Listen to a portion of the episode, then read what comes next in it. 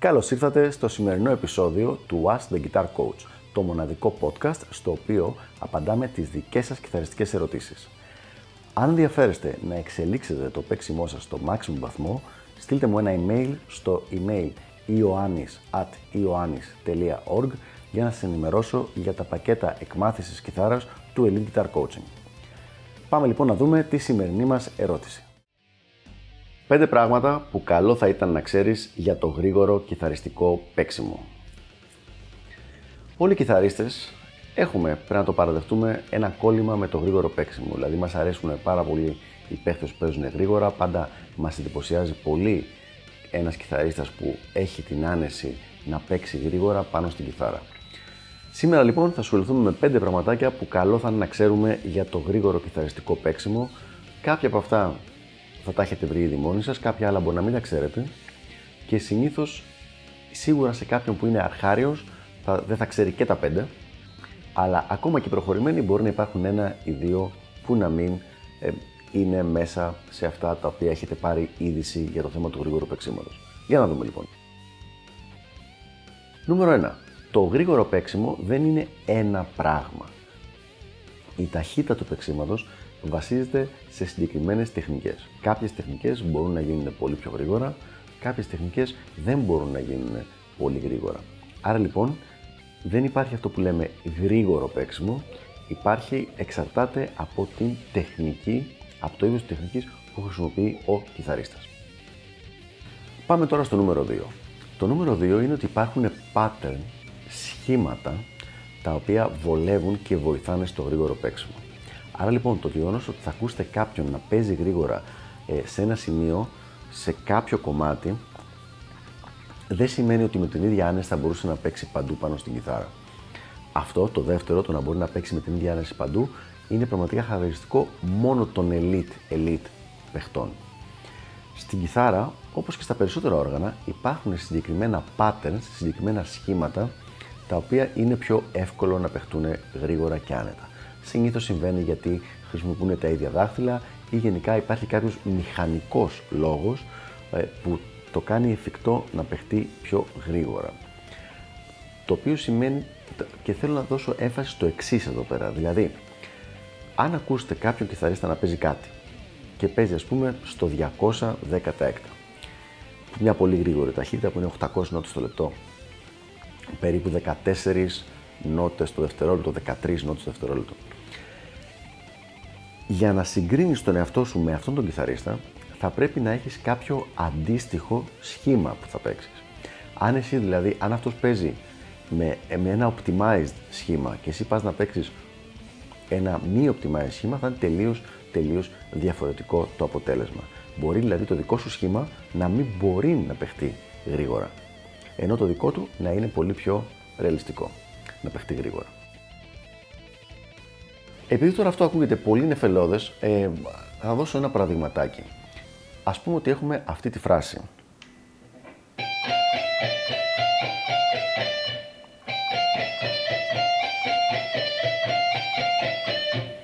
Αυτή η φράση μπορεί να γίνει σε δύο χορδές με πένα.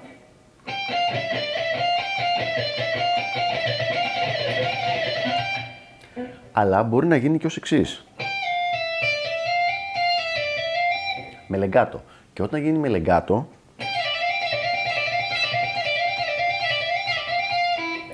αυτό το σχήμα είναι οι ίδιες νότες, άλλη χρειά, δεν μας πειράζει το πράγμα, ε, αλλά είναι ακριβώς οι ίδιες νότες και το σχήμα αυτό που έχει τέσσερις νότες σε μία χορδή και παίζεται με λεγκάτο, είναι πολύ πιο εφικτό να γίνει γρήγορα, να παιχτεί γρήγορα από το προηγούμενο σχήμα, το οποίο ήταν σε δύο χορδές, δεν χρησιμοποιούσε τα ίδια δάχτυλα και έπρεπε να γίνει σε συνδυασμό με πένα και ένα λεγκάτο μέσα. Οπότε λοιπόν το pattern είναι κάτι αρκετά σημαντικό, το pattern που χρησιμοποιούμε τα σχήματα στο θέμα της ταχύτητας. Και πάμε να δούμε το επόμενο νούμερο 3. Ένα μέρος της κιθαριστικής ικανότητας και της ταχύτητας που μπορεί να παίξει ένας κιθαρίστας έχει σχέση και με το όργανό του. Υπάρχουν κιθάρες που είναι πιο ευκολόπαιχτες και βοηθάνε στο πιο γρήγορο και τεχνικό παίξιμο και άλλες κιθάρες που δεν βοηθάνε σε αυτό το πράγμα.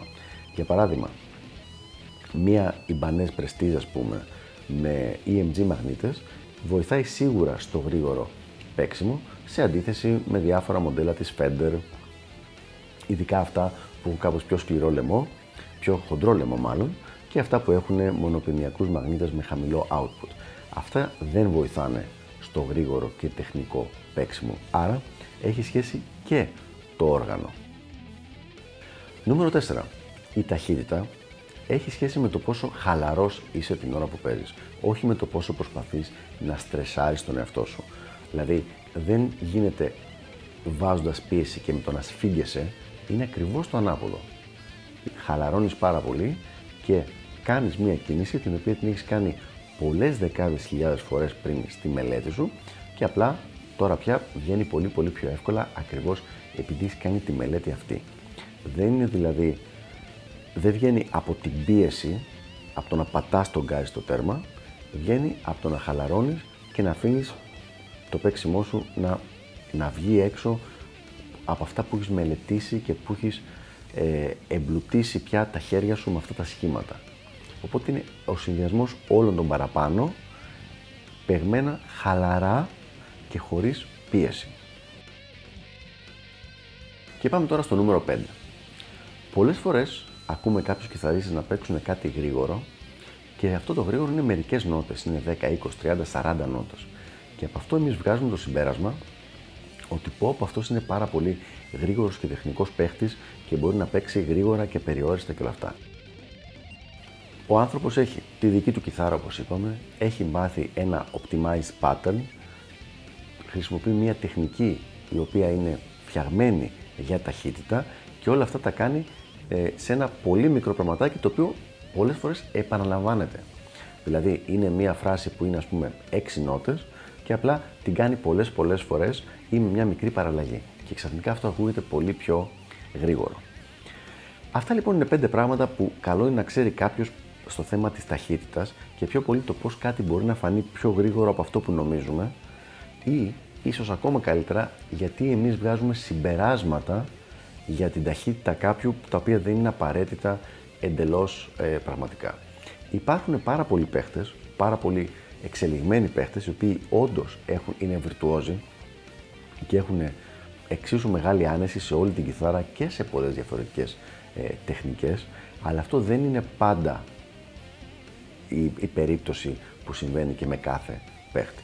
Ελπίζω λοιπόν με το συγκεκριμένο βιντεάκι να ξεκαθάρισαν τα, αυτά τα πέντε σημεία τα οποία θα έπρεπε να ξέρει κάποιος για την ταχύτητα.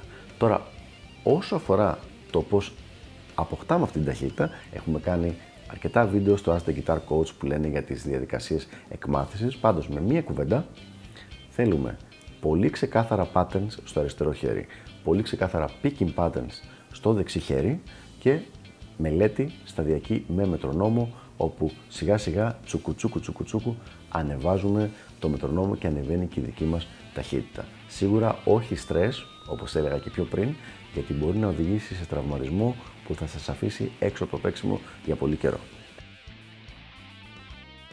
Αυτά λοιπόν για το συγκεκριμένο θέμα. Ελπίζω να βοήθησα. Μην διστάσετε να αφήσετε τα σχόλιά σας, τις ερωτήσεις σας ή και τις αντιρρήσεις σας κάτω από το βίντεο και καμία αντίρρηση να το συζητήσουμε το θέμα και πραγματικά μπορώ να μάθω κι εγώ κάτι καινούριο και να βγουν κάποιες καινούριες ιδέες μπροστά. Και τα λέμε στο επόμενο επεισόδιο του Ask the Guitar Coach. Γεια χαρά!